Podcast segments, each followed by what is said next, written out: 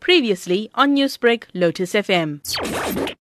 Well, this came out of a discussion that took place in Parliament where those accusations were made by uh, the, the committee, but it seems that Eskom have since yesterday uh, released a statement to try and explain and give more clarity to this matter. Um, and and what they have indicated is that their, uh, the five billion rand uh, is related to a claim against Tegeta uh, with regards to their contracts that were set aside in court last year.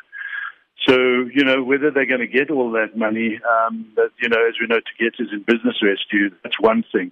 But the other matter is with regards to the seven coal suppliers where uh, there's an indication by Eskom that they are um, overpaying for coal and uh, they're pursuing a reduction or revaluation of those contracts. We would like to have transparency around that as well.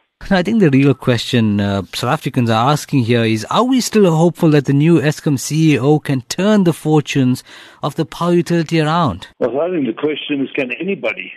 you know, Eskom is in a is in a dire situation. It's got debt um, that has been left uh, uh, or entered into over a period um, during the uh, Zuma years, during the state capture years. Um, I think uh, Andre de Ruyter is probably one of the better positioned people. We've had a lot, a number of uh, CEOs. Almost an average of one a year over the last uh, decade or so.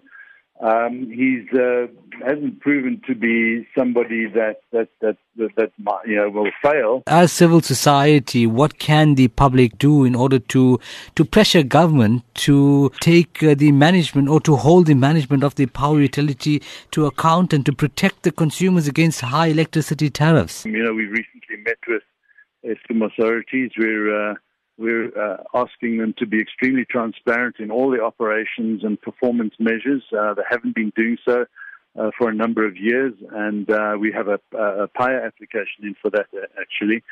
But then, yeah, when it comes down to all the contracts, all the costs related to um, Eskom, we need uh, to have extreme transparency, and, and and for them not to be able to tell us who the seven coal suppliers are is not acceptable. So we have uh, written to them uh, requesting that we have that information.